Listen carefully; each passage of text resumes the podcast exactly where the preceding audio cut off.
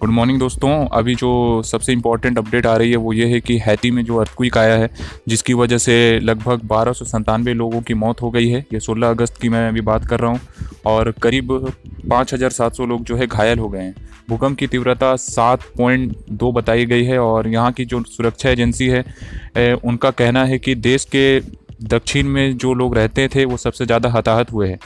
शनिवार को भूकंप आने से कई शहर पूरी तरीके से जो है तबाही हो गए हैं और यहाँ पर अगर आप फ़ोटोज़ देखेंगे तो आपको पता चलेगा कि बड़े बड़े बिल्डिंग्स जो है मलबे में बदल गए हैं।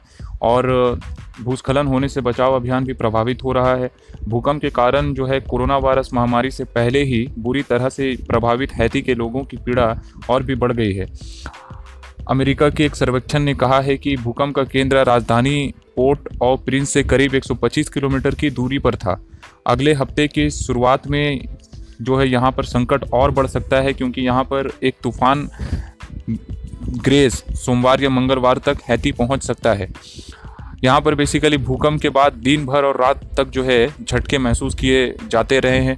यहाँ पर बहुत से लोग बेघर हो गए हैं। वो लोग जिनके मकान ढहने के कगार पर हैं और उन्होंने खुले में ही अपने जो है सड़क में रात बिताई है और प्रधानमंत्री ने कहा कि वो ऐसे स्थानों पर मदद भिजवा रहे हैं जहाँ पर शहर तबाह हो चुके हैं और अस्पताल मरीजों से बिल्कुल भर चुका है। प्रधानमंत्री ने यहाँ पर जो है पूरे देश में एक महीने की आपातकाल की घोषणा भी जारी कर दी है क्योंकि उन्होंने उस समय हैती के लोगों से एकजुट होने की अपील भी करते हुए कहा कि यहाँ पे जो है एक महीने की आपातकालीन की घोषणा की जाती है और हमें घायलों को देखरेख करनी होगी। भोजन, सहायता, अस्थायी शरण और मनोवैज्ञानिक समर्थन देना होगा।